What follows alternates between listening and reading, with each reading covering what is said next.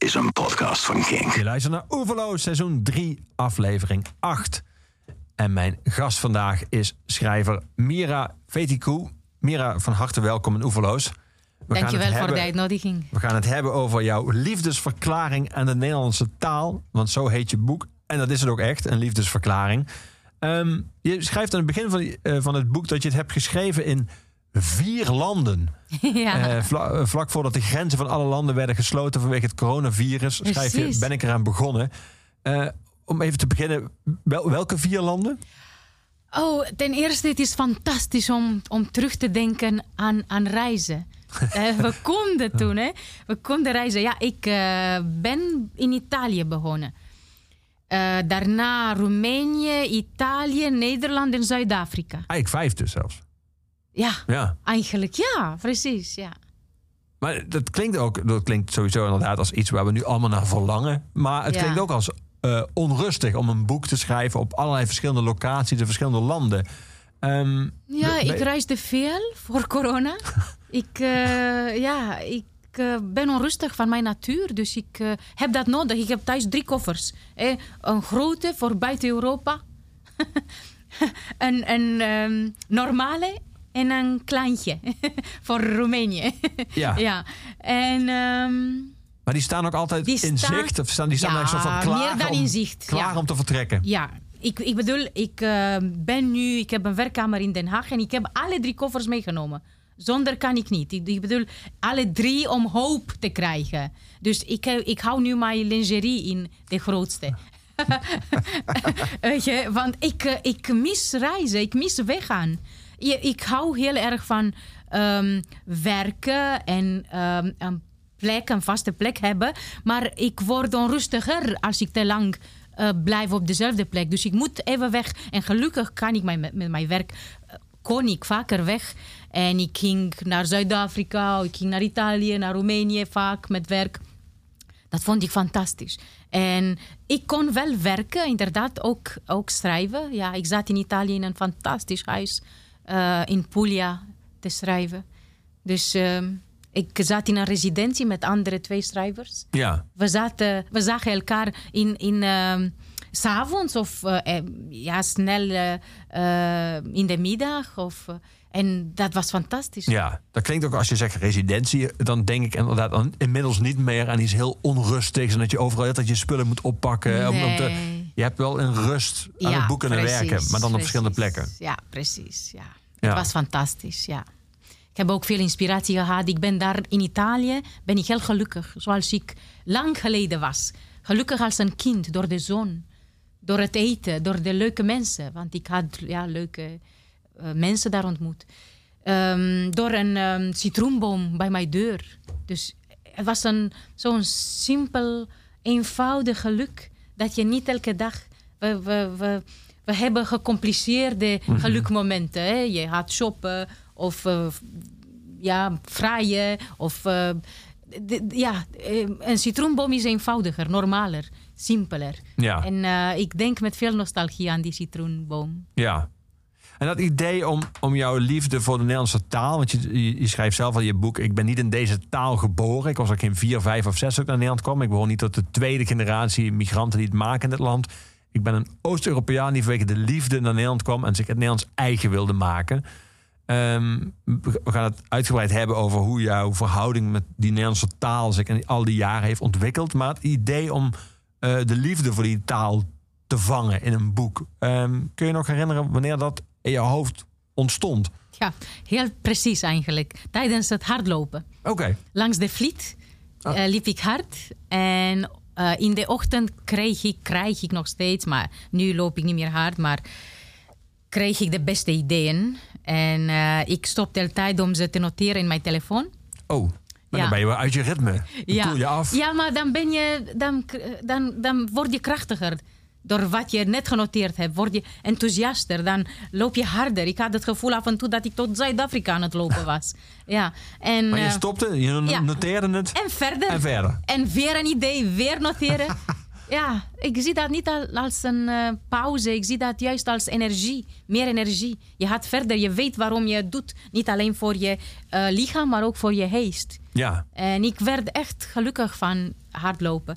En, En toen rennend langs Ja. de vliet ja, kwam dit kwam idee ik op. op het idee om een boek te schrijven over de taal, over mijn ervaring eh, Mhm. met de taal. Een persoonlijk boek. Ja, ik dacht, ehm, ik schrijf hem voor iedereen, maar ik dacht eigenlijk eh, aan, aan migranten die niet durven te praten, die passief de taal kennen en in hun bubbel eh, blijven, 30 jaar lang. Ze, ze, ze kennen het, maar ze lopen met een bitterheid, met een frustratie, dat ze, dat ze bang zijn, dat ze niet, niet durven, dat ze bang zijn dat ze fouten maken, dat ze belachelijk gevonden worden, wat ik heel goed ken. Ik herinner me de tijd, ik denk nog steeds, als ik, als ik mijn mond open doe, zie ik af en toe iemand glimlachen. En, maar het kan me niet meer schelen. Ik bedoel, het kon mij toen ook niet schelen, eh, want ik denk dat dit pas eh, de start is in een taal. Doe maar. Het, het moet, je, moet je durven, weet je. Dus ik dacht aan de vele migranten die in hun wereld leven. En ik dacht, wat jammer dat je de taal niet spreekt. Want de taal, alles is taal. Je leeft in een land en, je leeft eigenlijk in een, in een wereld ehm, die je niet wil kennen. Die je niet wil meemaken. En het is zonde, zonde omdat de taal jou gelukkiger maakt. De taal is een wapen. Je, eh, je, je krijgt je waardigheid terug via de taal. Je bent niet meer die die eh, in gebroken of eh, gebrekkig Engels had praten. Je, of, of weet ik veel, Frans of Duits of een beetje. Je bent degene die, die zijn best doet. Ja. En ik dacht ook aan de Nederlanders, die moeten een keer weten wat het betekent om Nederlands te leren als je in de 40 bent of als je in de 50 bent. En ja, ik dacht aan de docenten, maar eigenlijk het is een boek. Het is, het is een boek voor iedereen. Het is een boek eh, voor degenen die iets met taal hebben, maar ook degene die. Ik krijg zoveel brieven van eh, mensen die een ehm, buitenlandse schoondochter of schoonzoon hebben. Dat vind ik heel interessant. Dat vind ik heel leuk. En dan schrijf ik hen allemaal terug.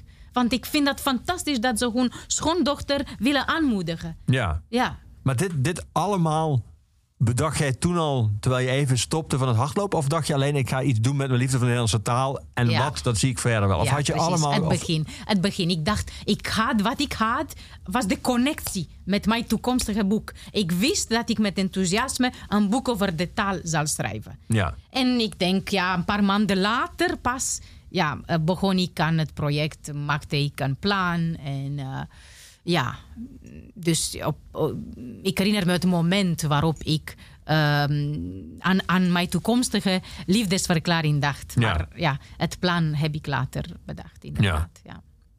We gaan ook muziek draaien, eh, Mira. We gaan muziek draaien die ik heb uitgezocht... die op de een of andere manier iets met Nederlandse taal te maken heeft. Teksten die ik heel bijzonder vind, die ik jou graag wil laten horen. Maar ook eh, muziek die jij hebt uitgezocht. Muzieknummers die voor jou, van welke reden dan ook... eh, iets betekend hebben of eh, die jou heel dierbaar zijn. Ik wil graag beginnen met eh, een nummer van een hele bijzonder iemand. Anthony Haggerty, Anthony and the Johnsons. Is de live versie van I Fell in Love with a Dead Boy. Ehm, hoe kwam Anthony Haggerty in jouw leven? Weet je, weet je dat nog?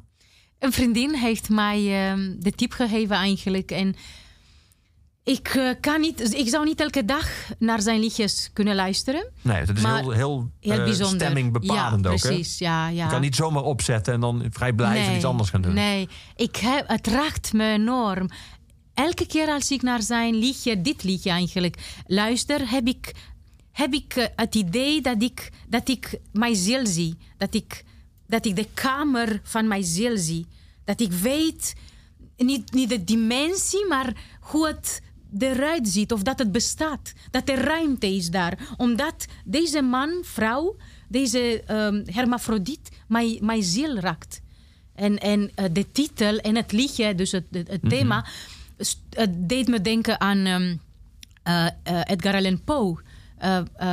En zijn dode vrouwen, uit zijn vele gedichten over dode vrouwen. En ik vond dat zo bijzonder, want eigenlijk heeft Anthony gewerkt aan zo'n project Poe.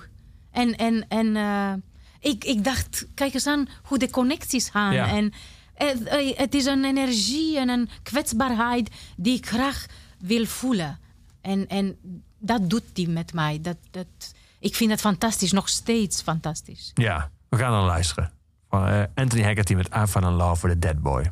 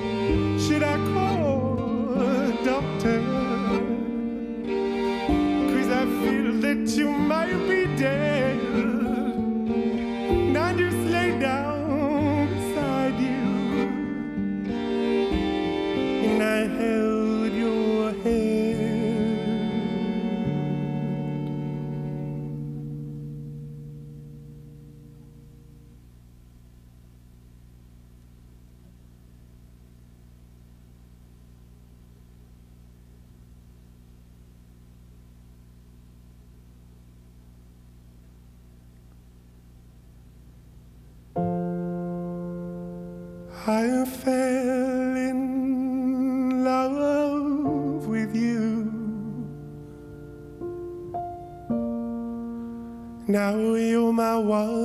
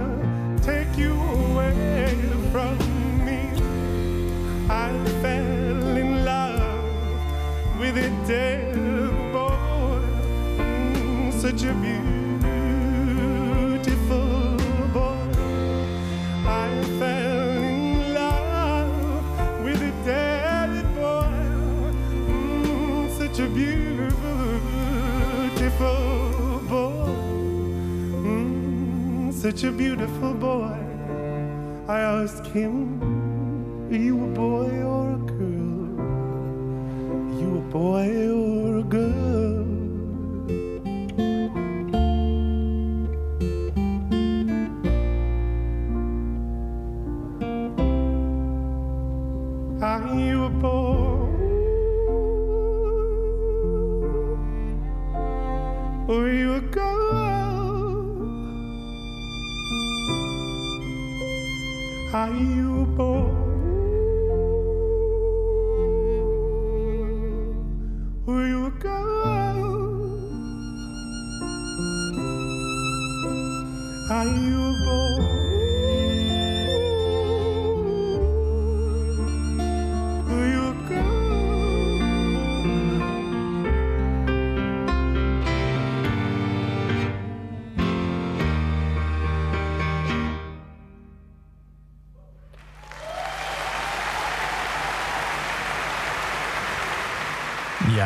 Anthony and the Johnsons met de live versie van I Fell in Love with a Dead Boy. Ja, Mira, het blijft prachtig. Ja. En heel dwingend inderdaad. Wij vielen meteen hier stil in de studio. Je, Ja, praat, het je praat verandert- er niet doorheen. Ja, het verandert de ruimte waar, eh, waarin je je bevindt. hè. Het is, wat, wat weet je nog zeker niet als je zo'n liedje, als Ja. je dit liedje hoort? Ja. Dan denk ik, wat weet ik nog zeker? Alleen dat de avond valt. En de rest is niet meer belangrijk. Ja, ik vind het fantastisch. Wij zitten hier in de King Studio. Eh, voor jou is een radiostudio een hele natuurlijke omgeving. Je hebt eh, Ja. lang voor de radio gewerkt. Ja, bijna tien jaar lang heb ik in Boekarest voor de radio gewerkt. Ja. En wat voor soort programma's eh, presenteerde jij daar? Cultuur, maar ook actualiteit af en toe. Ja. Veel, pro- ah, ik heb twee programma's live gehad over kinderen en vrouwen en cultuur. Ja. En het was fantastisch. Het was een goede tijd. Ehm, ik mocht mezelf zijn. Ik schreef ook columns voor de radio. En ik mocht schrijven wat ik wilde. Ik werd wel gecensureerd als, gecensureerd als ik interviews eh, maakte. Ja. Of, of, In, welke zin? De vragen moest je van ik. Ja, precies. Ik eh, werd gevraagd om bepaalde interviews te maken Mhm. en ik weigerde eigenlijk. En ze ehm, wilden mijn salaris halveren of eh, het moeilijk maken voor mij. Af, eh, een keer eh, vroeg een ehm, nationale dichter, maar een kontlikker van Ceausescu, mij ontslag, omdat ik weigerde zijn vele functies live te noemen. Je moest die allemaal opnoemen. Ja, ik moest allemaal opnoemen. Ik vond het belachelijk. Hij was een kontlikker van Ceausescu. En ik dacht, het is na de val van de muur. Het is na de revolutie. Waarom zou ik dat moeten doen? En ik deed dat niet. En hij vroeg mij ontslag. En weer problemen, weer. Maar als ik mijn programma's aan het maken was... of als ik columns schreef, was alles oké. Het was een goede tijd. Ja. Die geest van eh, Ceausescu, die komt af en toe, sluimert die door eh, jouw boek. Je noemt hem wel eens. eh, bijvoorbeeld bij een stuk als je het hebt over kaas, over de Nederlandse verhouding met kaas. waar je schrijft dat je in het Roemeens eigenlijk nooit kale kaas eet, geen Emmentaler of zo. En je, zegt dan ook, je schrijft dan ook dat vooral na de revolutie sommige kazen wel te vinden zijn in, in winkels. Maar dat het woord een andere betekenis heeft gekregen naast die van kaas. Dat is de, hoe spreek je dat uit? De sassaval? Oh, Cascaval. Ja, ja, ja, dat is- precies. dat ja. Cascaval was eh, echt een dure kaas. Ja. Ik, niet, niet iedereen had het. Wij hadden het, ik denk een keer per, een paar, per, per maand. Drie, vier maanden eigenlijk. Ja. Misschien zes maanden. Ik weet niet hoe. Mijn moeder moest van uit ons dorp naar Boekarest gaan. Of naar een andere grote stad met de trein. Om drie uur in de ochtend ging ze met opa reizen. Om in de rij te staan urenlang. eh, voor een stukje Cascaval. Dan kwam ze eh, in de middag. Ik herinner me dat mijn vader de hele dag op haar stond te wachten. Onrustig. Kom ze nog terug? Dit, is, dit was de vraag. Dus ik denk dat hij zo bang was dat ze gearresteerd zou worden. Want ja, dat Ja, was ja. ook illegaal. Uit je dorp in een andere, in een, naar een stad gaan. In een rij gaan staan voor eten. Ja. En dan konden ze, de, de, de securisten jou, of de militie heette, heette toen, jou legitimeren en zien dat je uit een dorp komt. En dat je daar niets te zoeken had. Dus eh, eten heeft inderdaad heeft een bijzondere rol in mijn leven. Niet omdat ik ehm, eh, een echt een eh, eter ben, omdat mijn relatie met eten heel moeilijk is. Nog Ja. steeds. Het zal mijn hele leven zijn. En ik heb verschillende fases meegemaakt. Door, door wat ik in mijn ja, land, in mijn geboorteland heb meegemaakt. En niet alleen ik, zoveel mensen, zoveel miljoenen mensen. Ja, die de want je schrijft honger... over die cascaval. eh, dat is iets wat in het regime onder van dictator Ceausescu niet makkelijk te vinden was. Dat was Ja. een luxe. Kaas is in het Roemeens geen kaas, maar dat is een weerspiegeling van de geschiedenis. Ja, precies. En dat Ik geldt dus bedoel- eigenlijk voor heel veel eten. Ja, voor alles. Ik, ah, jarenlang eh, kon ik niet normaal eten. Als we twee soorten kaas of brood hadden, ehm, ging ik huilen eerst. Dus, dus, en ik besefte jaren later wat dat voor mijn dochter moest betekenen. Dat, het, dat eten heel, in, plaats van een moment van plezier en samen delen, was voor mijn dochter, en ik denk ook voor mijn man, een ingewikkeld moment. Het is heel beladen. Te veel emoties, ja, precies. En ik neem mezelf kwalijk af en toe. Mijn dochter was vier. Ze zat op, op, in, in groep 1 en dan kwam ze naar huis en zei... Mam, ik was de enige die wist wat een dictator is. En toen dacht ik, ja, het gaat te snel en te ver. Ja, dat had je niet moeten weten. En eigenlijk is dit alleen maar een voorbeeld van hoe ik hun leven heb gemaakt. Ik heb inderdaad, het hun leven was ja, beladen door mijn geschiedenis. En Ja. ik denk, nu begin ik een beetje te kunnen relativeren. En kan ik gewoon inderdaad twee soorten kaas eten. Ja. Zonder dat ik tranen Ja. in mijn ogen krijg en zo. Er is natuurlijk inmiddels eh, in Roemenië een hele generatie opgegroeid voor wie Ceausescu gewoon een, een, een verhaal uit het verleden is. eh, Ja. Die hem niet hebben meegemaakt. ja, precies. in, ho- in hoeverre ademt zijn erfenis nog door bij die mensen? Is er een soort enorm verschil tussen mensen die ja. Ceausescu hebben meegemaakt en mensen die, die daarna pas zijn opgevoed? Ja, de nieuwe generaties kijken naar Ceausescu alsof hij een soort Dracula is. Of was. Dus ze weten dat hij een slechte man was. Maar eh, ze hebben niets zelf meegemaakt van die periode, van die tijd. En dan kunnen ze ook geen verband leggen. Dan weten ze van de verhalen van hun oma of opa of ouders. Maar verder dan dat had het niet. Wat ik jammer vind. Want ehm, als je niet bewust bent van je geschiedenis, dan maak je eh, eh, dezelfde fouten. Of ehm, begrijp je niet eh, wat je meemaakt. Of ben je niet alert genoeg. Maar merk je dan ook, want dat had je natuurlijk in Nederland ook met de Tweede Wereldoorlog, dat op een gegeven moment Ja. voor sommige mensen bleef dat een soort moreel baken, de Tweede Wereldoorlog. Alles was opgehangen aan de Tweede Wereldoorlog. Dat was altijd het referentiepunt. Precies. En er was ook een generatie die dat bijna gezeur vond. Van hou eens op Ja, over die oorlog. Precies, ik hoor het. dat- In Nederland ja, is dat inderdaad eh, zo. Eh, ik eh, weet niet hoe het in Roemenië nu is. Ik begrijp dat er veel mensen nostalgie hebben naar de tijden van Ceausescu. En ik, eh, met mijn ratio kan ik dat een klein beetje begrijpen, maar ik begrijp het niet eigenlijk. Ik eh, kan niet begrijpen hoe je verlangen kunt naar een tijd waarin we de grote honger hebben meegemaakt, waarin we eh, n- geen woord durfden te zeggen, waarin alles, alles ja, bevlekt was. Zelfs de taal bevlekt met de ideologie van de partij. Waarin we zo bang... Ik ben zo in angst opgegroeid. Als kind, klein kind, wist ik dat je ontvoerd kon worden... omdat Ceausescu vers bloed nodig had. dus het was... Met zulke verhalen groei je op als Ja. kind in mijn dorp. Dus het was, het was verschrikkelijk. Het was een, zo'n een, een vreselijke mythologie eigenlijk. Ja. Je zei net, want we hadden het- we hebben het natuurlijk over liefde voor taal. We hebben het in dit geval over liefde voor de Nederlandse taal. Want daar gaat jouw boek over. Maar je zei ook de taal was, eh, de taal was ook Beladen, ja, Bela- ja. ja. bevlekt, bevlekt. eigenlijk. Ja. Ja. In welk opzicht dan? Dat sommige woorden mocht je, mocht je niet gebruiken. Of sommige woorden moest je gebruiken. Of elk woord Ten eerste eh, werd de taal een soort metataal, een instrument van de partij. Mhm. Dus je kon niet meer genieten van je eigen taal.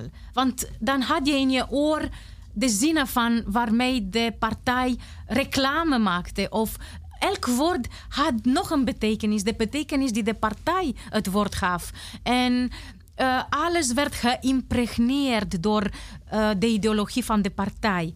Ten tweede waren wij niet vrij om de taal normaal te gebruiken. Eh, dan gingen wij ook een, een soort ehm, dubbele taal gebruiken. Eh, eh, we waren allemaal dubbelzinnig. Ehm, en iedereen, niet alleen de schrijvers waren dubbelzinnig, maar iedereen ook in het gewone eh, leven. In het gewone leven eh, was jij bewust van het feit dat je eigenlijk iets anders wilde zeggen en dat je luisteraar dat doorhad. Dus het was zo'n soort contract tussen de luisteraar of de lezer en de schrijver of de spreker. Het was, het was, eh, het was heel moeilijk, want je vertrouwde op je eigen taal niet meer. En ik herinner me dat ik... Ik was nog jong, maar ik wilde vasten in de taal. Ik, ik had eh, de behoefte om niet meer te praten. Want ik werd helemaal gek van, van de ideologie. Ik herinner me mijn shock toen ik naar Nederland kwam en ik kreeg een baan in de Haagse bibliotheek en bij de jeugdafdeling stond op een poster het woord propaganda. Ik stopte met ademen. Want ik kon dat woord niet normaal lezen en het woord stond op een poster bij de jeugdafdeling. Dus ik dacht, wat is dat? Weer een ideologie? Dus, en zo, zo, zo met alle woorden eigenlijk. Zo'n proces maakte ik met alle woorden. Dus de woorden moesten, moesten na de revolutie opnieuw geboren worden. Dat kon niet. Want de woorden hebben ook een verleden. Ja. En een vaste betekenis. En Eigenlijk moet je nieuwe woorden uit, zou je nieuwe woorden moeten uitvinden. Precies. Een Eldorado van na de val van de muur, dat Ja. was niet mogelijk. En ik herinner me mij... Ik herinner me dat ik een soort afstand nam van de taal. En dat dat, dat mij pijn deed. Een vreselijke pijn. Ik herinner me dat ik anders naar alles begon te kijken. Naar de literatuur, naar de poëzie van de jaren tachtig. Ehm, het was mijn literatuur, literatuur die mij gevormd heeft. En toch keek ik met afstand naar de poëzie van de jaren tachtig, omdat ze hermetisch waren. En ik vroeg mezelf af, maar waarom gingen ze niet op het plein uh, protesteren? Waarom moesten ze gewoon um, zo in een hermetische, in zo'n hermetische wereld zitten? Dus, um, en ik dacht, ja, uh, mijn relatie met de taal verandert hoe? Wat, wat voor relatie zal ik krijgen? Ja, uh, ik heb geen tijd meer gehad om antwoord te geven. Nee. Want ik, uh, ik ontmoette mijn, precies, mijn man en we gingen weg uit Roemenië. Ja. ja. En je vond een andere taal waar je nu de liefde en beleid. Ja, precies. Een taal met een, ja, een verse taal zou je zeggen. Een verse taal. En dan denk ik, uh, het is interessant. Je kent de taal niet en ook de geschiedenis van de taal niet. Dus je weet niet op welke manier deze nieuwe taal bevlekt is. En dan begin je met een soort onschuld. Je houdt van alles. Ja. Ja, je houdt van elk woord. Elk woord betekent iets. Je wil elk woord uh, omarmen en uh, van, van, van jou maken. Ja. En ja, zo is het begonnen eigenlijk. Met een, in het begin met een soort van hoop. Waar, wat ben ik aan het doen? Ik heb mijn moedertaal achtergelaten. Wat een is dat, is dat uh, een, verraad? Uh, uh, zal ik ooit in deze nieuwe taal kunnen schrijven? Ik ben een schrijver geweest in Roemenië. Dus wat ben ik aan het doen? En ik hoorde mijn man. Hij, ik zat beneden en hij boven met onze dochter. Hij las voor. Ze was klein en hij las sprookjes voor. En ik verstond geen woord van. En ik wist over mezelf: ik ben een slim iemand. Wie ben ik geworden? Een dom iemand. Ik versta niets ik had een depressie, ik kreeg een depressie daardoor. En um, ik wilde de taal van mijn dochter spreken. Ik, wilde, ik kon me niet voorstellen dat mijn dochter iets zou zeggen en ik niet zou kunnen verstaan. Ik vond het verschrikkelijk. Een nachtmerrie, een, een hel. Ja. Dus zo ben ik begonnen, ja. Je schrijft ergens in je boek: Ik ben een zuigeling, maar één die alleen aan de tepel van de literatuur kan zuigen. Toen moest ik aan een nummer denken, het nummer Junkie. Junkie van de taal van André Manuel. En deze wil ik graag nu draaien. Ik ben een zoon van het lied en kind van het akkoord. Ik ben junkie van de taal en verslaafd aan het woord. Ik zet de pen in mijn vlees, spuit mijn armen vol inkt. Ik jaag de taal door mijn lichaam dat het lekker klinkt. Ben een vis op het droog, een kind overboord. Ik ploeter door de taal, ik ben man van het woord. Trillen om mijn benen, voel me helemaal niet goed. Ik zit pen in mijn vlees Vul mijn hart blauw bloed.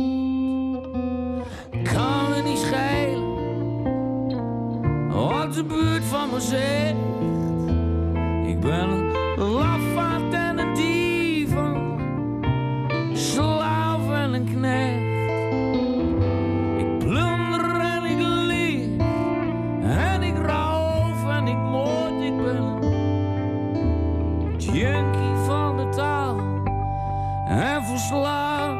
aan het woord.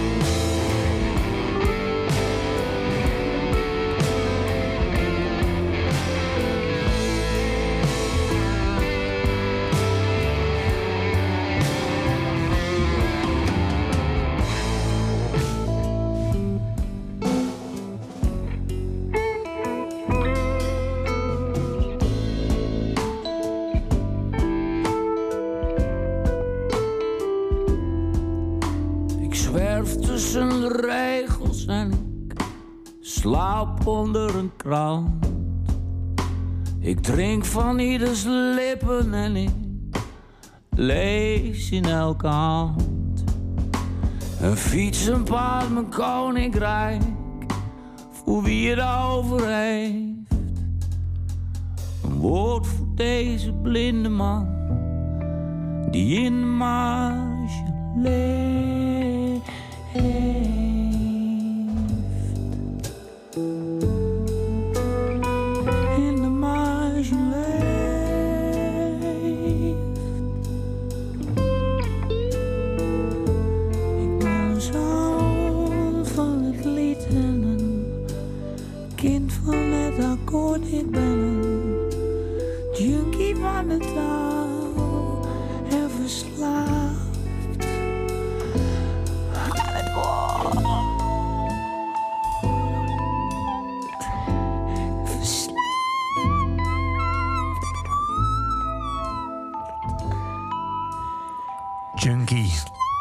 Van André Manuel. Samen met de Ketterse van Varen, de junkie van de taal. Ja, ik moest er meteen aan denken. Een bijzondere Ja. ode. Ja, toen, Ja. eh, toen ik die zin las in jouw boek. Je, je vertelde net over dat moment dat je jou- jouw man eh, voor lezen eh, aan jullie dochtertje. En dat je toen merkte dat je, dat je het helemaal niet kon verstaan. En dat je daar een bepaald gevoel bij had. Je schrijft in je boek. In mijn eerste jaren in Nederland heb ik me vaak gevoeld zoals Karremans tijdens zijn gesprek met Mladic. Direct na de verhaal van Srebrenica. Mladic spreekt zijn, in zijn eigen taal, autoritair en arrogant. Zijn woorden worden door een tolk in het Engels vertaald. En Karremans antwoordt onzeker in het Engels en lijkt op instorten te staan. Ik heb Nederlands geleerd om niet ondergeschikt een afhankelijke rol van Karremans te hoeven spelen. Niet dat ik in die situatie Mladic zou willen zijn. Don't shoot the piano player, zei Karremans om zijn positie te relativeren. Het antwoord van Mladic heb ik jarenlang in mijn oren gehad. Ook toen ik de filmopname, dus de toon ervan nog niet kende. U bent een waardeloze pianist. Jouw conclusie is, dus, ik moest een goede pianist worden. Ehm ik zet André nog iets stiller. Je zei in het begin al dat, jij, eh, dat je ook hebt ervaren dat sommige mensen die naar Nederland komen, eh, vooral de eerste, eh, eerste generatie migranten, eigenlijk nooit die taal, de Nederlandse taal hebben geleerd. Ehm, ja, je, hebt, je hebt al aangegeven dat je dat zonde vindt, jammer vindt, dat je dan Ja. daarmee ook Ja. altijd een soort van buitenstaander blijft. Is altijd een lastige discussie geweest. Omdat eh, een deel van die mensen dacht in eerste instantie ook dat ze maar tijdelijk hier zouden zijn. Die dachten ook dat ze weer terug zouden gaan. Die dachten, ja, we kunnen die taal wel leren. Maar voor vijf jaar zijn we weer in Marokko. Dus, en dat, dat, dat duurt dan zes jaar, zeven jaar, acht jaar. En dan denk je mensen, oh, dat is best wel lastig om het nu alsnog te leren. Eh toen werden we even ook de taal, eh, in de taal, hun eigen taal dingen aangeboden. Ik kan me ook voorstellen een soort van ja, een soort van cirkel terechtkomt van familie en van eigen winkeltjes, waar je ook steeds minder met de Nederlandse taal te maken krijgt. En zet je een satelliet op je balkon en dan kijk je naar Marokkaanse programma's. En voor je het weet is die taal, die Nederlandse taal, is ook iets heel ver weg, terwijl je in een Nederlands taalgebied zit. Dat klopt, maar je geeft um, um, Marokkanen als voorbeeld of Turken. En eigenlijk moet ik zeggen dat ik um, een, een zwak voor Marokkanen in Nederland heb, omdat zij de taal echt leren. Ik bedoel, als je in Den Haag loopt, niet alleen in Den Haag, overal eigenlijk, en kom je twee uh, mensen, jonge mensen tegen, is de kans heel groot dat ze Engels spreken. Maar als een Marokkaan, een jonge Marokkaan op de motor uh, je passeert, spreekt hij Nederlands. Dan ja. zegt hij Mogol. Uh, of weet je? En dan denk ik, kijk, kijk, kijk naar dit voorbeeld. Waarom ja. zien we dat niet? Een jonge Marokkaan maakt eigen taal van Nederlands, van het Nederlands. Dat vind ik fantastisch. Ja. En die mensen waar ik het over had, waren dus nadrukkelijk ook hun ouders. Zeg maar, de, Ja. de eerste generatie. Ja, eerste generatie. Eerste- het is belangrijk dat je je niet isoleert, inderdaad. Het is belangrijk dat je nieuwsgierig blijft. Ik wilde gewoon begrijpen wie mijn schoonmoeder was. Die- Ik heb een... ehm, ik, ik vond mijn schoonmoeder altijd een lastig iemand, nog steeds. Ik wilde gewoon iets van haar snappen. Ja. Ik wilde haar eigenlijk een kans geven. En ik hoe dacht, moeilijk is het, want jij kan je dat als geen ander voorstellen. Hoe moeilijk, ik kan me wel voorstellen, als je al een paar jaar in Nederland woont en je hebt die moeite in eerste instantie niet gedaan, omdat je misschien dacht dat je wat terugging, dat er weer een enorme drempel wordt. En die hoort heel vaak, ik hoor heel vaak van mensen die de Nederlandse taal niet kennen of niet beheersen, dat ze het een lastige taal vinden. Vond jij een moeilijke taal om te leren? in Roemenië haatte ik de Germaanse talen. ik ben een francofiel. Ik Ja. sprak Frans. Wij spraken in mijn tijd allemaal Frans. Ik heb Frans gestudeerd, jarenlang. Ook bij de universiteit als tweede taal. En ik wilde nooit eh, Duits leren.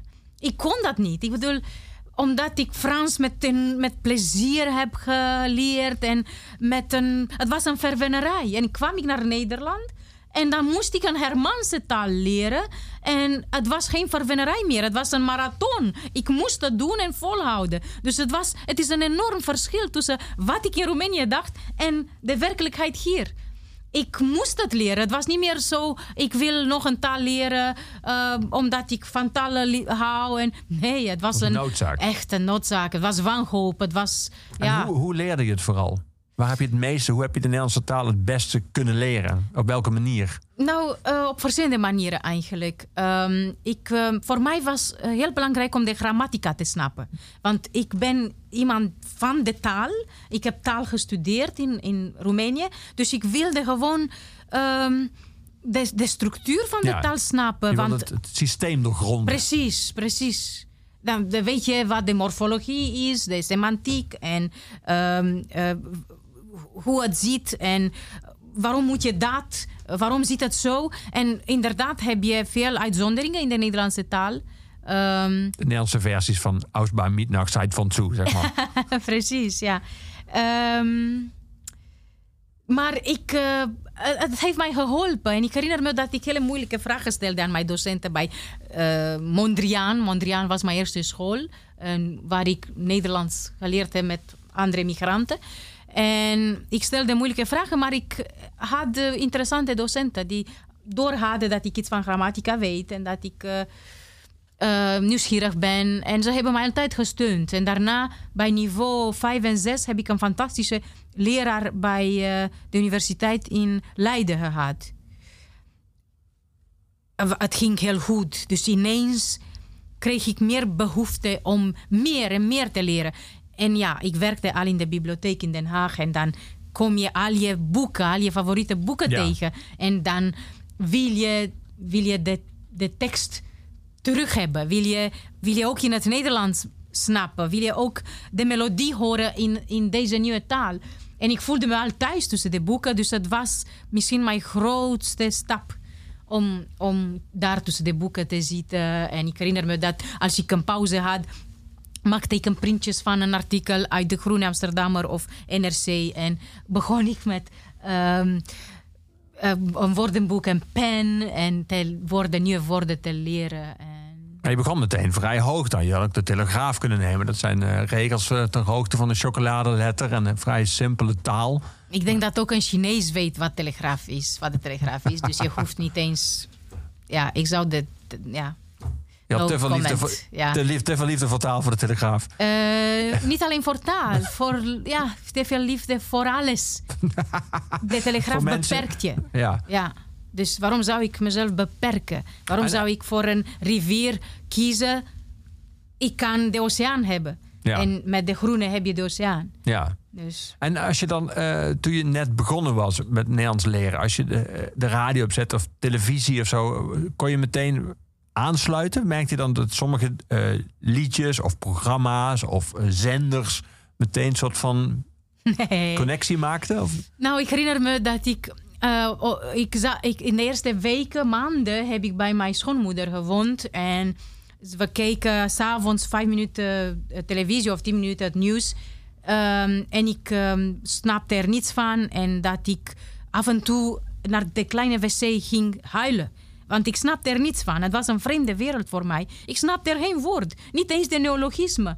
Ehm, maar ik, eh, als er muziek was, dan voelde ik me weer mezelf. En dan ging ik huilen van blijheid. Dat het toch een eh, weg zou zijn voor mij. En ehm, daarna zijn we verhuisd naar een eh, huis ergens in Herkingen. Ook een dorp ergens. En ehm, had ik geen buren. Dan zat ik daar in mijn eentje en dan begon ik de schoenen van een verre buurman te groeten. Want die- hij liet de schoenen buiten de deur. Dan ging hij binnen. Ik heb nooit de kans gehad om tegen hem hallo te zeggen. Dus ik begon in mijn depressie en begon ik de schoenen, met de schoenen te praten. In welke taal, hè? Zo'n, ja ja, gemaakte taal. Ik weet het niet. Een, een Een taal voor taal. beginners, ja, precies. En dan zijn we naar Den Haag verhuisd. En in Den Haag was ik ook met mijn dochter elke dag eh, alleen, want mijn man ging werken en dan maakte hij lange dagen. En dan keken wij in de eerste weken naar Duitse programma's, omdat wij niet wisten dat dat Duits was en niet Nederlands. Dus ehm, ja, het was een ramp eigenlijk, het Ja. begin. Weet je? Dan begin je een beetje Duits te leren. Dan heb je geen idee dat het Duits is. dus het was een Babylon. Ja. Ja, het was heel dom. En, maar het is moeilijk. Het is, ik bedoel, ik hou mijn hart vast als ik een migrant zie. En weet ik dat hij net hier is met, mijn, met zijn grote dromen, met zijn bange dromen, met zijn angsten. En dan weet ik wat voor lange weg zal hij moeten maken. En hoe moeilijk het zou zijn. En dat er bijna niemand of echt niemand naast hem zal zitten als hij wanhopig zal worden. Ik was zo wanhopig. Ja. Ik was zo down. En ik denk, mijn geluk was dat ik een kind had. En dat ik voor mijn kind doorging. Want ik heb vriendinnen, Roemeense vriendinnen gehad... die na vijf jaar in het buitenland terug naar Roemenië gingen. Schrijfster, zoals ik. Dus ze konden daar... Ik heb een vriendin gehad die in, Frankrijk eh, woonde of eh, emigreerde. ehm, ook voor een man. Ze was een fantastische schrijver in eh, Roemenië. Ze is nog steeds een fantastische schrijver in Roemenië. Maar na vijf jaar in Frankrijk ging ze terug. En ik leefde ook met de angst. Oké, die eerste vijf jaar. Ik ben een schrijver, maar ook een moeder. Wat moet ik? Ik kan niet met mijn kind naar Roemenië gaan, want ik ben zonder ouders opgegroeid. En dan beloofde ik mijn kind dat mijn kind met ouders zal opgroeien. Dus ik zat met een. Het was meer dan een dilemma. Het was Ja. verschrikkelijk. Maar zoals die vriendin van jou, die na vijf jaar Frankrijk dan terug, toch terugging naar Roemenië. Wat was daar de belangrijkste reden van? Was dat, had dat ook met taal te maken? Of Ja, dat- hoewel ze de taal voordat ze ging emigreren perfect sprak. In tegenstelling tot ik. Ik sprak geen woord Nederlands. Ik dacht. Zij ik- sprak al Frans. Ja, ze sprak al Frans. Kon ze geen schrijver zijn? Blijkbaar eh, denken sommigen dat je alleen in je eigen taal schrijver kunt zijn. Dat is niet waar. Je moet een tweede taal eigen maken. Dan wordt de tweede taal eigen. En dan kun je wel schrijver zijn. Ik, ehm, het was voor mij een beetje eng. Ja. Ja. in de eerste vijf jaar. Want ik leefde met het idee: oké, de eerste vijf jaar, wat moet ik na vijf jaar? Als ik nog steeds het idee heb eh, dat ik dat niet kan. Maar na zes jaar had ik al een boek. Dus had ik mijn debuut, Lief Ja. kind van mij. Ja. Dus eh, dat was voor mij, ja, het gaf me hoop, kracht. Het was nog steeds moeilijk. Het, is nog, het, is, het zal altijd moeilijk zijn. Maar dat betekent niet dat ik het niet doe. Je hebt nu een paar keer die vijf jaar genoemd. Had dat te maken met dat die vriendin na vijf jaar was? Ja. Dat was een soort Het was grens. een, ja, precies. Het was een grens. En ik heb ook iets met zeven jaar. Eh, ja, ik dacht altijd aan die zeven Bijbelse jaren. Ja, weet ja. je? Dat na, na zeven jaar, na eh, zeven jaar getrouwd met mijn man ging ik scheiden. Eh, na zeven jaar, ehm, twee keer zeven, werd ik gestuurd naar een internaat eh, in Roemenië. En het was, ik had wel iets met zeven. En ehm, ik ben nu voor de tweede keer getrouwd met dezelfde man. Ehm, en ik kijk niet meer zo naar, ik weet dat alles mogelijk is. Ik kijk Ja. niet meer naar vijf, ik kijk niet meer naar zeven. Maar ja, ehm, ik weet niet, ik weet niet om- door het verhaal van mijn vriendin denk ik dat dat een soort grens Ja, voor ja, mij was. Ja. We gaan muziek draaien. Eh, we gaan een nummer draaien dat jij hebt uitgekozen. Een Ne- Nederlandstalig nummer eh, van, eh, van Boudewijn de Groot, Jimmy. Ehm, hoe, weet je nog wanneer, deze, wanneer je deze de eerste keer hoorde? Hoe deze bij jou binnenkwam? Ja, ik denk dat een vriend van, ehm, een vriend van mij van Radio Den Haag FM Ah. mij het liedje liet horen. En ik moet zeggen dat ik ehm, in de corona heb leren fietsen. In de coronatijd heb leren fietsen na 14 jaar, 15 jaar in Nederland eigenlijk. Maar wacht even, je hebt alles geleerd. Je, sp- je spreekt Ja. zo goed Nederlands dat je al verschillende boeken hebt geschreven. Maar fietsen kwam pas na Ja. 14 jaar. Ja, zo, ik bedoel, ehm, misschien begrijp je mijn wanhoop om de taal te leren. Ja. Om te kunnen schrijven. Ik deed niets anders. Nee. Eh, leren, e- ja, eh, eh, eh, hardlopen om je hoofd koel te houden en door te kunnen. Ik kan niet zwemmen, ik kan nog niet. Ja, ik, ik zwem niet. Ik, ik zal in de volgende corona of bij het volgende virus zal ik misschien leren zwemmen. Ik weet het niet. Ik ben, ehm, ik was geobsedeerd door ehm, het maken op Ja. een bepaalde manier. Eh, vasthouden, weet je. En ik zag al die mensen die hebben leren fietsen. En nu denk ik ben nu echt een fietser, hè. Ik bedoel, fanatiek. Ik fiets een uur lang, eh, twee keer per week naar mijn vaste werk. Ik werk op een school ergens in Wassenaar. Ik eh, fiets overal. Ik fiets, de fiets is één van mij geworden. Ja. En ik denk bij mezelf, dan was ik minder verdrietig met de fiets als ik de fiets had. Waarom heb ik zo- ben ik zo dom geweest? Ja, en, ja. en, en Wat is daarop je antwoord?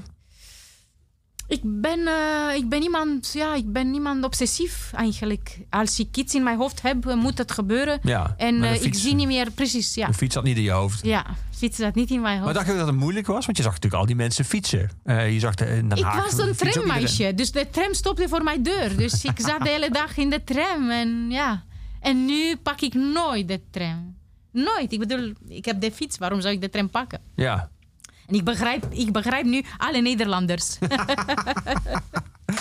Jimmy gaan we draaien van Boudewijn de Groot. Dat hij op die fiets zit, op die hoes.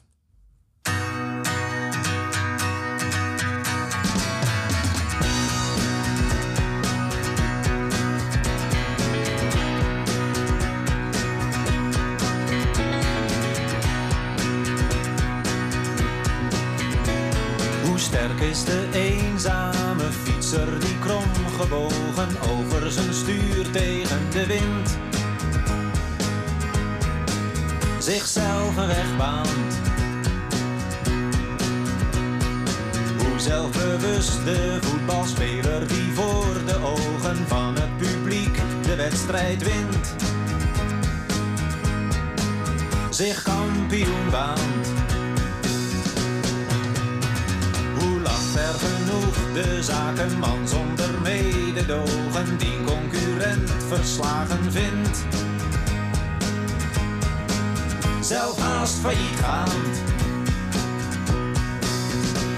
En ik zit hier tevreden met die kleine op mijn schoot. De zon schijnt, er is geen reden. Met rot weer en met harde wind te gaan fietsen met een kind.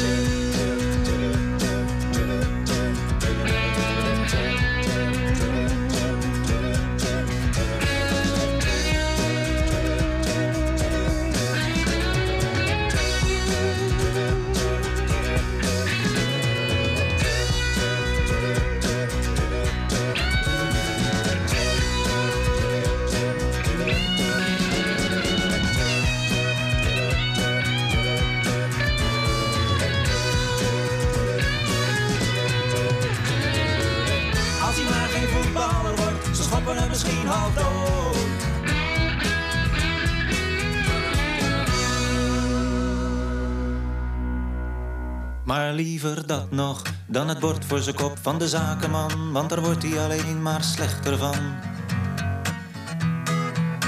Maar liever dat nog dan het bord voor zijn kop van de zakenman, want daar wordt hij alleen maar slechter van. Maar liever dat nog dan het bord voor zijn kop van de zakenman, want daar wordt hij alleen maar slechter van.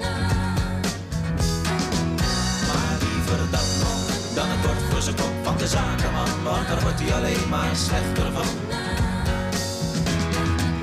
Maar liever dat nog dan het bord voor zijn kop van de zakenman, want daar wordt hij alleen maar slechter van.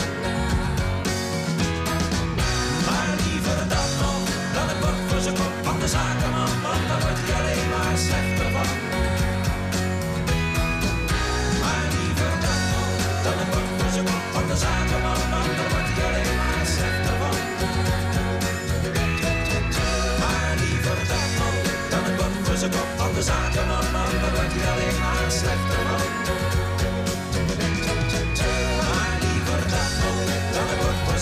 De zakenman, want daar wordt hij alleen maar slechter van. Maar liever dat nog dan het bord voor zijn kop van de zakenman, want daar wordt hij alleen maar slechter van.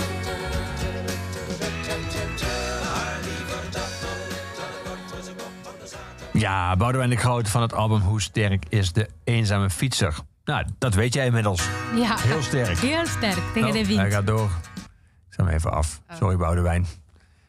Ehm, jij schrijft ergens in je boek eh, dat jij eh, in ieder geval tot voor enige tijd geleden nog één keer per jaar eh, jouw oud-hoogleraar bezoekt in Boekarest. En dat je dan opvalt, omdat jij natuurlijk van taal veranderd bent, dat zijn taal eigenlijk helemaal niet veranderd is. Er is een man, schrijf jij, die het zonde van zijn tijd vindt als hij te veel mensen op een dag spreekt. Hij spreekt het liefst niemand om te kunnen schrijven. Dus hij, het, het valt je dan op als je met hem praat dat hij nog precies zo praat als in jouw studententijd. Eh, ik was heel erg gefascineerd door deze man. Ik ken hem natuurlijk niet, maar. eh, want Hij is ook een fantastische schrijver. En een goede vriend van mij. Eigenlijk een van de weinigen met wie ik nog contact heb. Ja, eh, ik weet precies hoe hij een zin gaat formuleren. Als ik weet waarover hij gaat praten, weet ik hoe hij de zin begint. Maar ik ken hem zoveel, al zoveel jaren. Ik, ik, ik, eh, ik ken zijn ironieën, ik ken, ik ken zijn sarcasme. Het is een plezier om met hem te praten. Hij praat een, spreekt een fantastische, mooie taal. Ehm, Maar hij spreekt dus een hele eigen taal. Een Ja. taal die dus is, een Ja. soort van is geconditioneerd of geconserveerd, bijna zou je kunnen zeggen. Ja, alsof je een, een- op een knopje drukt en de taal komt als een aapje uit je mouw. Hè? Ja. ja. Maar is de Eh, reden dat hij dan niet zo graag met andere mensen praat, dat, dat hij bang is dat hij zijn taal vervuilen Nee. of beïnvloeden? Of het is Nee. gewoon zonde van zijn tijd? Zonde van, voor, voor zijn tijd, ja, precies. ik denk dat hij weet dat, ik bedoel, hij is bewust van zijn intelligentie, van zijn niveau. En denk ik, hij is ook een tikje arrogant. Dan denkt hij, zonde voor mijn tijd en voor mijn intelligentie om met mensen te praten die onder mij zitten. Ja. Weet je, onder mijn niveau. Eh, ik begrijp hem. Ik vind dat jammer, maar hij is wel in de tachtig. Als ik in de tachtig zou zijn, misschien zou ik ook hetzelfde denken. Nee, ik denk Ja. dat ik, als ik in de tachtig eh, ben, kijk ik, zou ik met alle jonge mensen willen praten. Zou ik gewoon met plezier en lust naar, al, naar, naar de strakke huid van de jonge generatie. En hoop ik, voor mezelf tenminste, hoop ik dat ik... Ik zit nu in een fase waarin ik heel veel leer. Ehm, niet met zoveel enthousiasme, meer, meer verplicht leer ik van mijn dochter. ik leer zoveel dingen. Ik, eh, ik ben bewust van het feit dat ik af en toe stom ben. Je zou zeggen, het is goed. Ik, ik, ik denk, ja, oké, het is goed. Maar besef niet te vaak hoe dom je bent. Weet Nee. je? Want het doet wel pijn. ik besef vaak hoe dom ik ben. Weet je? Als je kinderen hebt. En ehm, ik zit in een fase waarin ik veel leer. En ik, ik hoop in deze fase lang te blijven. En ik hoop altijd te willen leren. En misschien heb ik meer nieuwsgierigheid dan mijn leraar. Ja. Misschien, wie weet. Het is een goede vriend van mij. En iemand die ik bewonder. ehm, Maar ik vond, iemand- ik vond hem ook interessant omdat dat het soort van. Je komt natuurlijk niet zo vaak eh, iemand tegen wiens taal onveranderd blijft. Daar, Ja. Om dat te bereiken, als je dat al zou willen, ja. dan moet je inderdaad zoveel mogelijk, of zo weinig mogelijk, in, zeg maar, in aanraking komen met andere taal. Maar- Onze taal verandert, ook als je het niet wil. Kijk- Neem je woorden mee van anderen. Nou, ik zie de relatie met de taal als een relatie, als een hu- huwelijk. Dan heb je een vaste partner, hè? En dan, die partner verander je niet. Je kan hem niet wisselen, weet je? Je kan hem niet inruilen. En dan neem je een versere. en iemand met een groter woordenschat. Dat kan niet. Dus ik denk dat, dat, dat in zijn geval... eh, zo gaat het. Hij heeft een partner, zijn taal. Ja. En de taal vernieuwt zich niet zo snel. Ik bedoel, hij, hij, zijn woordenschat is enorm. Eh, ik weet niet wat hij nog zou kunnen leren. Een andere taal. En hij spreekt al een paar talen. Ja. Ja, dus een bijzondere, een personage eigenlijk, een bijzondere man. Ja, Ja, want onze taal verandert de hele tijd. De Nederlandse taal, daar wordt veel over gediscussieerd. Over dat het eh, iets, eh, iets wat sommige mensen ervaren als taalverloedering. ja, het woord mijn wordt tegenwoordig vaak uitgeschreven bij me. Ja. Me tas, Ja. fiets. Een beetje Eh, spreektaal. Een beetje ja. spreektaal inderdaad. Ook straattaal, ook buitenlandse taal. Engels wat er heel veel in, in Ja. sluipt. J- jij schrijft ergens in jouw boek... dat de gewone Nederlander eert zijn taal niet... zoals nationalistische volkeren doen. Het Ja. Nederlands is in de geschiedenis van de lage landen niet bedreigd... zoals andere veel talen. Dus de Nederlander hoeft niet te vechten voor, voor zijn taal. Misschien daarom dat de Nederlander de waarde van zijn moedertaal vergeet. Was dat een rare gewaarwording van jou? Want jij bent eigenlijk verliefd geworden op die taal. Je hebt die taal eigen gemaakt, maar ook een soort van opgezogen. En dan kan ik me voorstellen dat je dan merkt bij andere mensen... die eigenlijk helemaal niet bezig zijn met die taal. Dat die die taal min of meer verwaarlozen. Of in ieder geval niet koesteren, niet, niet ervan houden. Dat lijkt me een gekke gewaarwording. Want jij... Ja, ik hoor vaak, oh, wat bijzonder, hoor ik van andere mensen. Ik heb nooit zo naar dit woord gekeken. Of ik heb, ik heb nooit zo naar een woord of naar de taal gekeken. Dit is één, dat mensen niet meer bewust zijn van wat ze zeggen. Ja. Eigenlijk van elk woord. Maar er is, er is meer. Wij in Roemenië tenminste eh, zijn we opgegroeid met een soort liefde, een patriotische liefde eh, voor de taal. Omdat taal deel van ehm ons erfenis weet Ja. je, is. Taal eh, moesten we koesteren en we moesten odes schrijven aan de taal. En ik herinner me, eh, jaren geleden was ik voor het eerst eh, gast, te gast bij ehm, Frits Spits. En ik moest gedichten voordragen in het Nederlands. En in de auto naar Hilversum ehm, zong ik een liedje, een ode in het Roemeens, aan de Roemeense taal. Dus zo'n conflict vond ik dat. Eh, met, met mijn nieuwe boek ben ik voor de tweede keer naar Frits Spits gegaan. En had ik geen nationalistisch liedje Nee, meer nee. in mijn hoofd. Maar, maar zo diep zit het. Ja. Dat, je, dat je weet dat, eh, dat je je taal moet eren. Dat je Maar ook in de zin van dat het bijna als onbewust dan in dit geval... toen je de eerste keer naar Frits Spits ging... bijna als verraad voelde als je Ja, de liefde verklaart aan een andere taal. Eh, het, ik, ja, het, ik zeg niet voor niets gebruik ik in het boek het woord verraad. Want schrijven voor, aan dit boek was niet alleen een confrontatie met mijn strijden, met mijn liefde eigenlijk, een ode aan de Nederlandse taal. Nee, het was ook een confrontatie met mijn verraad. Want ik ben een... Ja, eh, ik heb mijn moedertaal achtergelaten. En eh, deze nieuwe taal is gegroeid. En is nu mijn eerste woor- eh, taal geworden. En met wie spreek ik nog Roemeens? Ik bedoel, ik spreek bijna niet meer. Ik eh, ontmoet af en toe Roemenen, maar de taal ehm, gebruik je niet elke dag. Nee. En dan wordt de taal automatisch je tweede taal. Ja. Ook blijft die je moedertaal. Ik zeg tegen mezelf af en toe, eigenlijk ben je een bofkont omdat je twee moedertalen eh, hebt nu. Je, het leven heeft jou nog een moedertaal gegeven. Ja. Ik weet niet of het zo is, maar zo voelt het af en toe. Maar En wat betekent dat voor jou Roemeens? Als je het niet meer vaak spreekt, als, je dan niet meer, als het niet meer je eerste liefde is, zou ik bijna zeggen, eh, gaat het dan ook eh, achteruit? Of, eh, heeft het dan, heeft dat, of, of staat het eigenlijk stil, zoals het bij die hoogleraar van jou, dat het Ja. van geconserveerd is? Of, eh, Ja, ik denk dat het een beetje stil staat. Ja, ik ben hem niet kwijt natuurlijk. Ik was heel goed in mijn taal. Ik was heel goed in mijn taal. Ik heb ook taal gestudeerd. Ik ben schrijver in het Roemeens geweest. Ehm, maar het is alsof je de taal ergens in een la gestopt hebt. Weet je, af en toe komt hij naar voren, je opent de la en dan praat je weer met iemand. Af en toe uh, hoor ik in mijn hoofd Roemeense gedichten of een Roemeens liedje. Maar het is niet meer zo spontaan. Nee. En Het ik kan me voorstellen dat ook het Roemeens uiteraard zich ontwikkelt. Dus als jij dan Ja.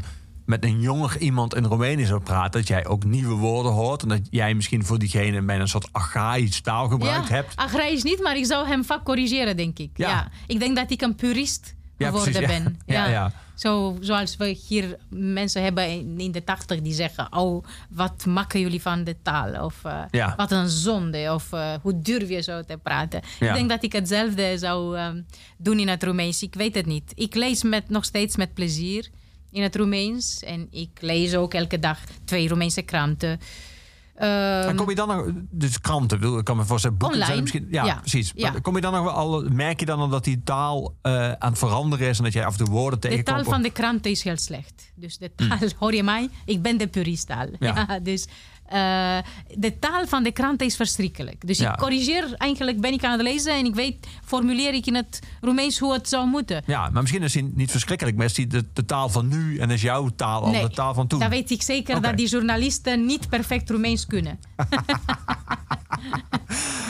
Oké, talking en dialoguing. Wow. De live versie. Ja. Naar, naar wie gaan wij luisteren, eh, Mira? Mirjam Makeba. Ja, Ja, het een fantastisch liedje. Geëngageerd. Ik ken geen ander liedje dat meer geëngageerd is. Het is eh, ik heb een zwak voor Zuid-Afrika. ben Ehm, ik regelmatig geweest. ja, ben regelmatig geweest. Ik wil heel graag terug naar Zuid-Afrika. Het is een soort ja, een derde land voor mij geworden. Ik heb een soort Roemenië teruggevonden in Zuid-Afrika. De issues van Roemenië, het totalitarisme heb ik in eh, de apartheid te- te- gezien. In, ehm, in het museum, apartheid museum in Johannesburg.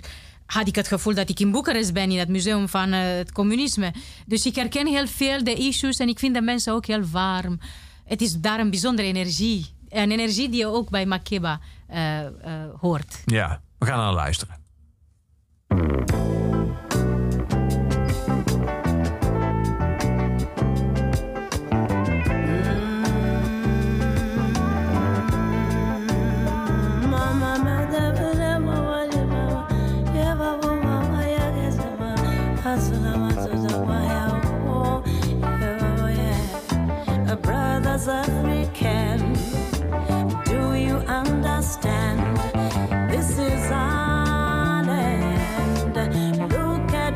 Foster come and go everywhere. See our brothers smile at him here and there. All day long, they just keep on talking.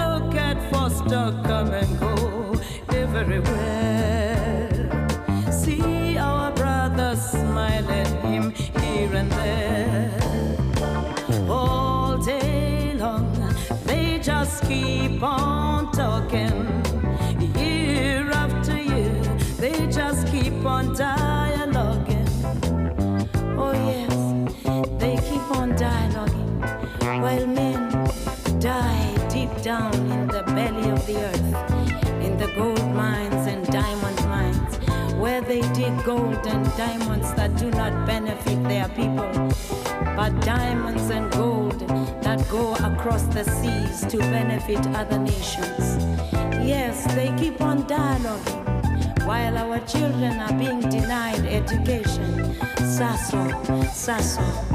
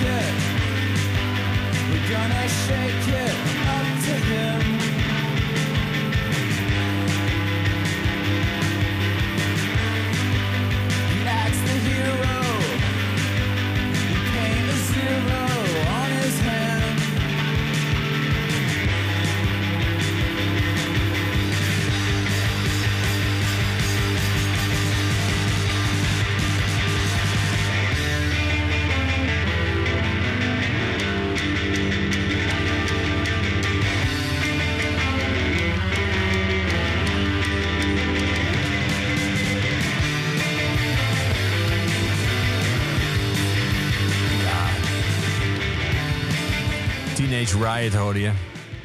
Van Sonic Youth van het album Daydream Nation.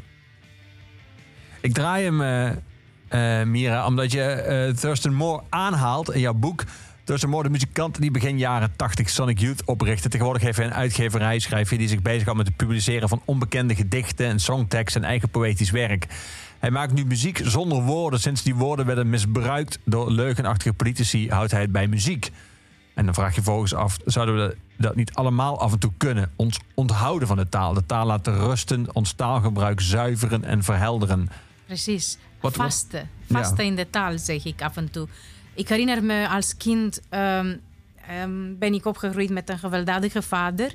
En na zo'n geweld moment of, ehm, kon ik niet meer praten. Dus ik eh, kreeg een soort afasie.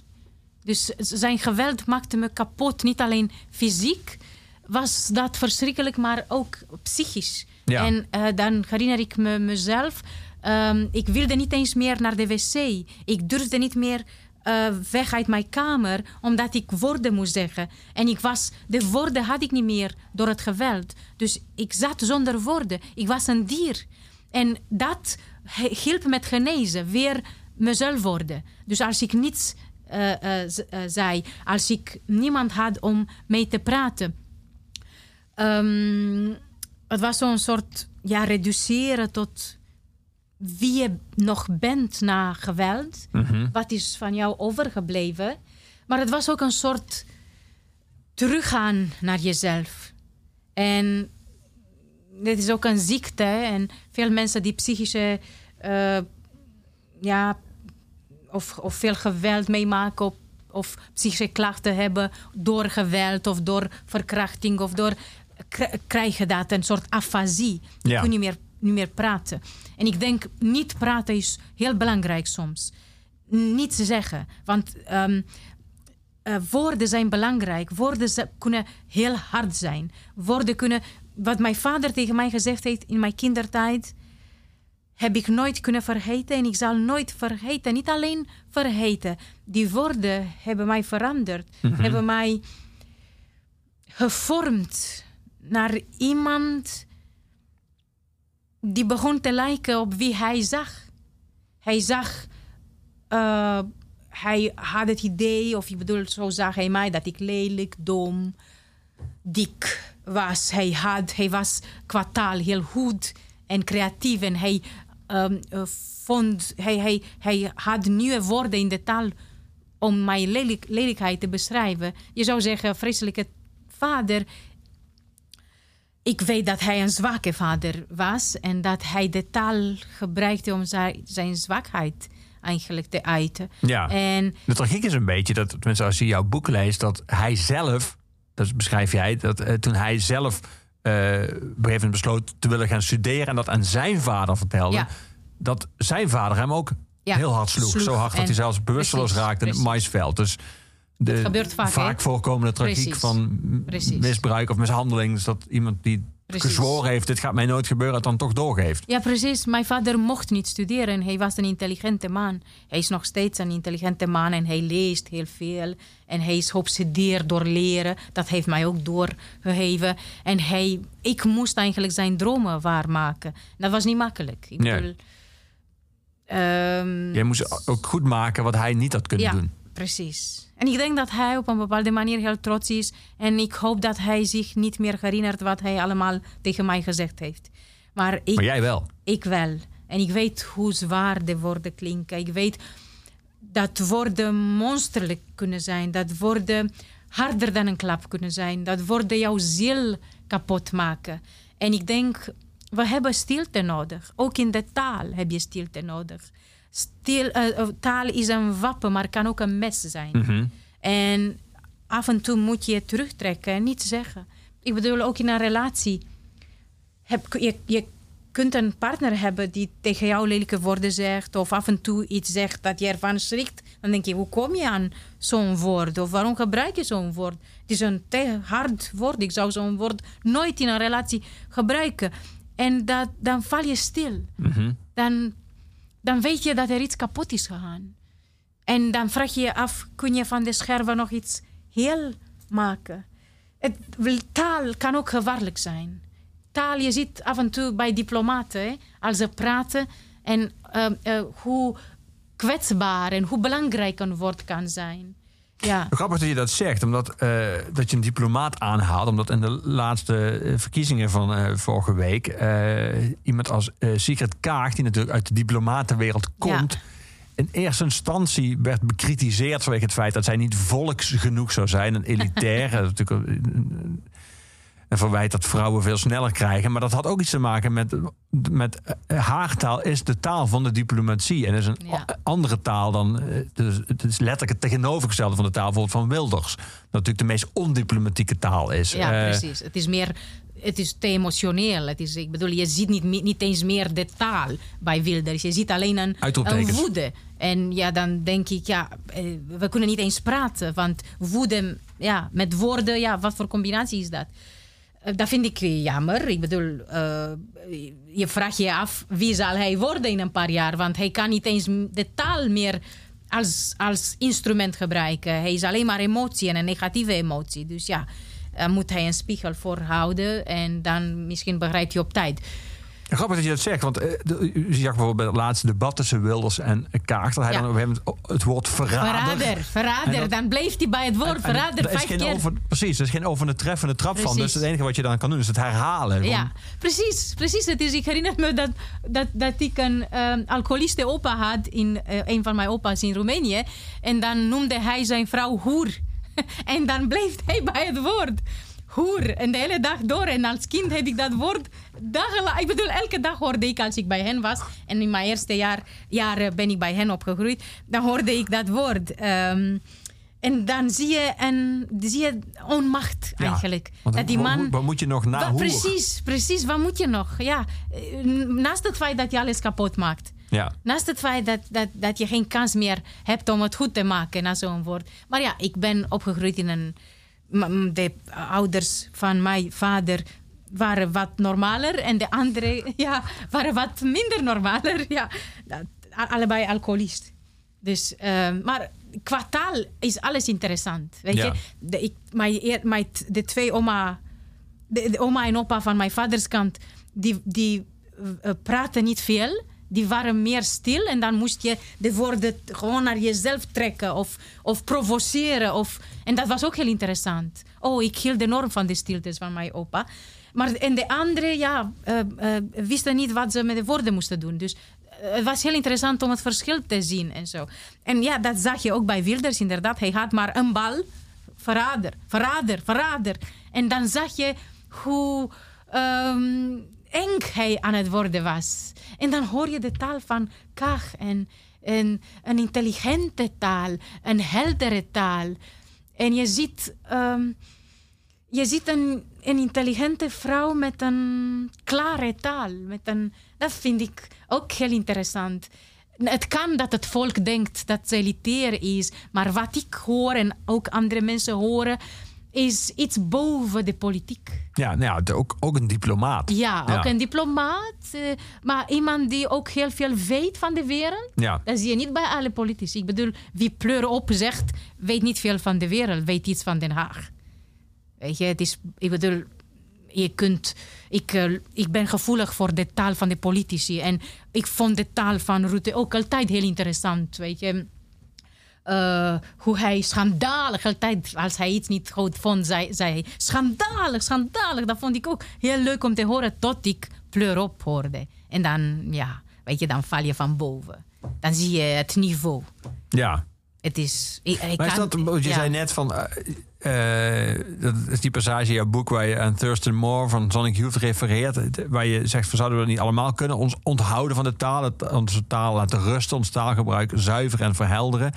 Je zei net, dat het- bijvoorbeeld relaties of in vriendschappen kan iemand iets tegen je zeggen en dat kun je eigenlijk niet meer ongedaan maken. Dat is dan gezegd en is- daarmee is Ja. iets kapot gemaakt.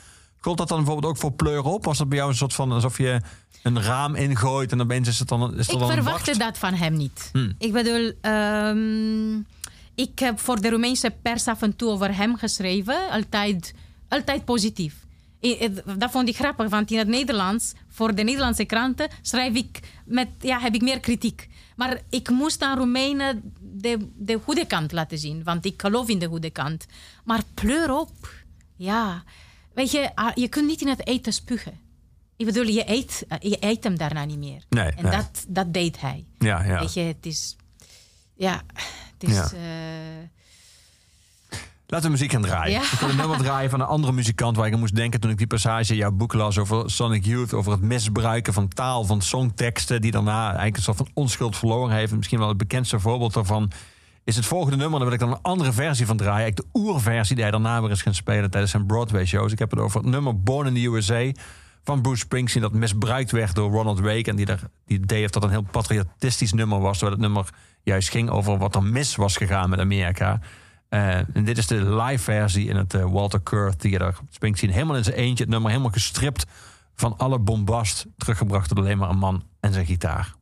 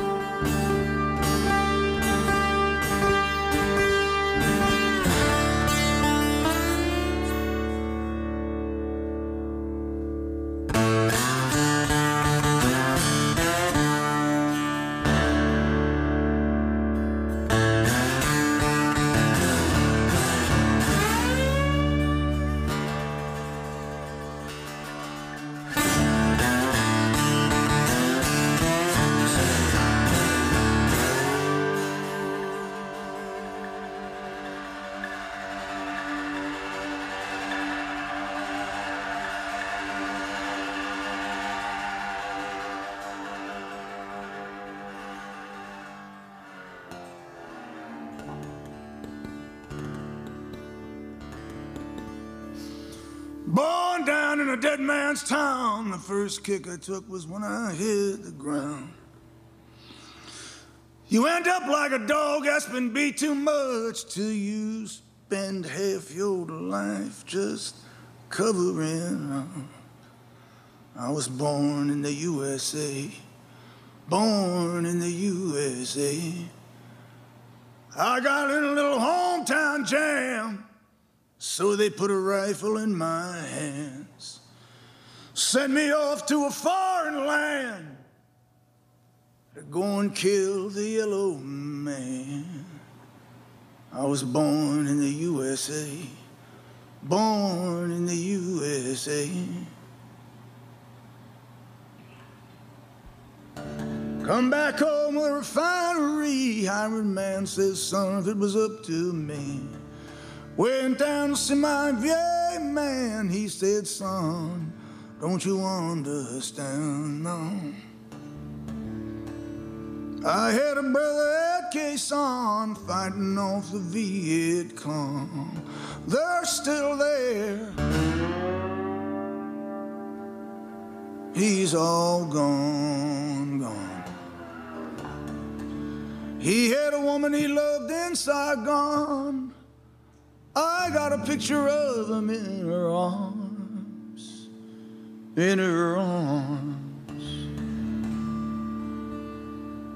Down the shadow of the penitentiary, out by the gas fires of the refineries. I'm 40 years burning down the road, the road, the road, the road, the road, the road, the road, the road, the road. I've got nowhere to run. I've got nowhere to go.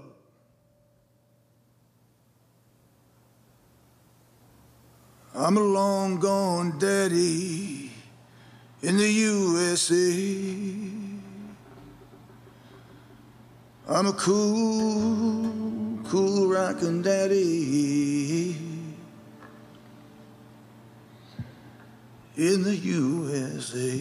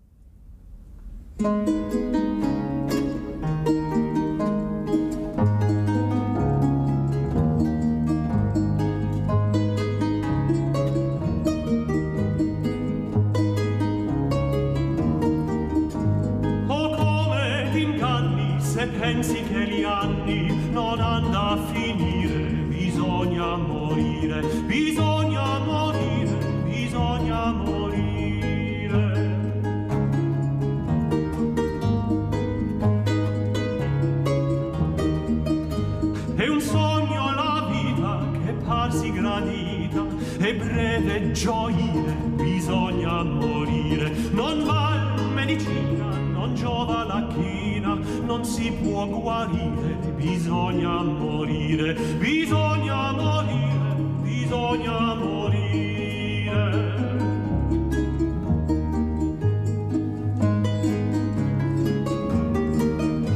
Non valion sperate minarie bravate che caglia la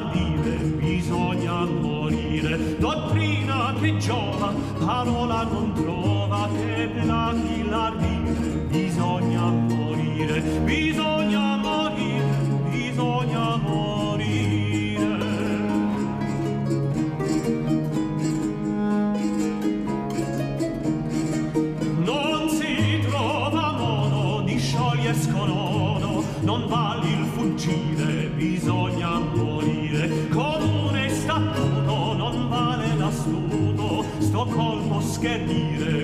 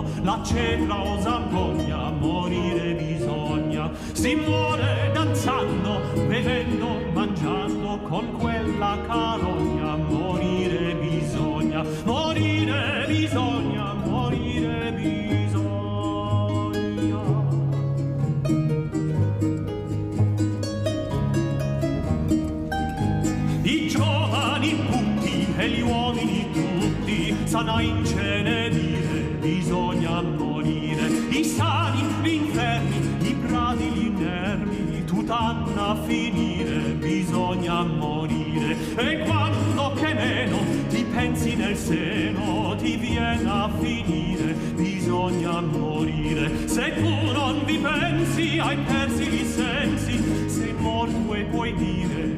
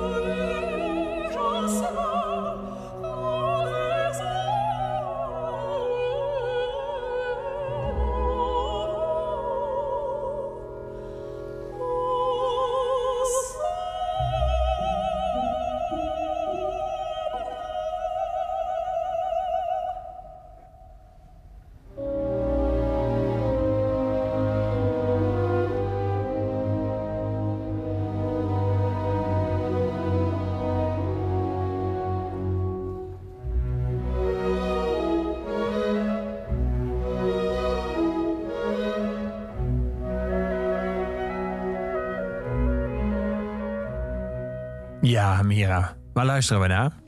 Ah, Flowers Duet van Lacme. Eh het is ehm, een van mijn favoriete stukken eigenlijk. Ehm, de schoonheid die ons redt. Het is, ehm, ik werd zelf gered door de schoonheid in mijn dorp. Schoonheid van de velden, van de bloemen. Dus ik ben echt een... Echt, eh, zonder bloemen zat ik hier nu Nee. niet. Weet je, dus ik eh, ben een eh, grote, ik weet niet hoe, je dat moet zeggen, maar ehm, echt de natuur heeft mij gered in, in Roemenië. Het leven in mijn dorp was, was vrij zwaar. Eh, we waren arm, het eh, ging niet altijd goed thuis. Maar ik ging in mijn eentje door de velden en lopen. Ik ging op de heuvels de wind op de heuvels heeft mij hoop gegeven. Eigenlijk kende ik dit liedje van de wind op mijn heuvels. Toen ik hem tegenkwam jaren later, wist ik dat ik hem in me heb. Dat dit de schoonheid is die mij gered heeft in mijn dorp. Ik eh, ben eh, als kind heel eenzaam geweest. Ook enig kind. Dus ik was ik met mijn wereld. Met, Ja. met mijn hoofd of met mijn hoop, met mijn dromen. En dit liedje is deel van mijn dromen geweest eigenlijk. En het is echt de schoonheid. Als ik naar het liedje luister, dan zie ik de velden. De velden uit mijn dorp vol bloemen. Ehm, dan, het raakt jou, het raakt mij tot, tot, tot in mijn ziel. Dan zie ik, zie ik wie ik ben door de schoonheid van iets. Weet je, zoals ik door de schoonheid van Anthony en de Johnsons, weet je, door zijn liedje, dan zag ik mijn ziel. Zo zie ik ook door, door de schoonheid van, van Lacme, eh, eh, weet, weet ik iets van mezelf of, of begrijp ik mezelf beter. Ja. En dat nummer dat we ervoor draaiden, na, na die versie van Bruce Springsteen van Born in USA, dat was van Stefano Landi. Ja, Stefano Landi, het is een memento mori. Vergeet niet dat je dood had. Dat vind ik ook heel bijzonder. Af en toe, vergeet niet dat we niet eeuwig leven. Ehm, ja, het is ook een heel bekend Roemeens gedicht eigenlijk, Memento Mori. Weet je, eh, eh, van de nationale dichter van Roemenië. We moeten, we moeten elke dag ons zeggen: je leeft niet eeuwig. Kijk naar je leven, omdat dat belangrijk is. Misschien ben je morgen niet meer. Dat vind ik ook heel belangrijk. Om, om, om een moment vast te houden. Toen wij Anthony en de Johnsons aan het luisteren waren, zag ik hoe de avond viel. En dat was een bijzonder moment. Want het was misschien het moment niet van de werkelijkheid, maar van, van mijn interne leven in contact met de ruimte waarin ik zat. Eh, het, het, we hebben allemaal bijzondere momenten op een dag. En op sommige momenten eh, onthouden we eh, sneller dan andere Ja. momenten. Zo'n moment is ook een definitie van memento mori. Ik hou het vast omdat ik weet dat ik morgen misschien niet meer ben. En daarom vind ik het liedje ook zo schoon, zo, zo mooi, zo een ode aan het leven, tegelijkertijd een ode aan de eeuwigheid. Ja. Ja. Dankjewel dat je er was vandaag, Mira. Ik dank je ook. Je liefdesverklaring aan de Nederlandse taal ligt nu in iedere boekhandel. Ik hoop je over een paar jaar bij je volgende boek weer hier te mogen verwelkomen. Dankjewel dat je mijn boek gelezen hebt. Het was een, eh, het was een genoeg om het te lezen. Ehm, dit was het einde van Oeverloos voor vandaag. Bijna althans. Oeverloos werd je aangeboden door de muziekgieterij. Het grenzeloze muziekpodium. Maar het laatste nummer van iedere Oeverloos is eh, altijd van onze postuum huisdichter Luc de Vos. En ik zat even te denken, zeker na eh, de laatste woorden van Mira... eh, over wat, welk nummer het best hierbij past. En toen dacht ik, volgens mij moeten we dan toch het nummer van Gorky gaan draaien. Het nummer Wij zijn zo jong. Hier is ter afsluiting van deze Oeverloos Gorky met Wij zijn zo jong.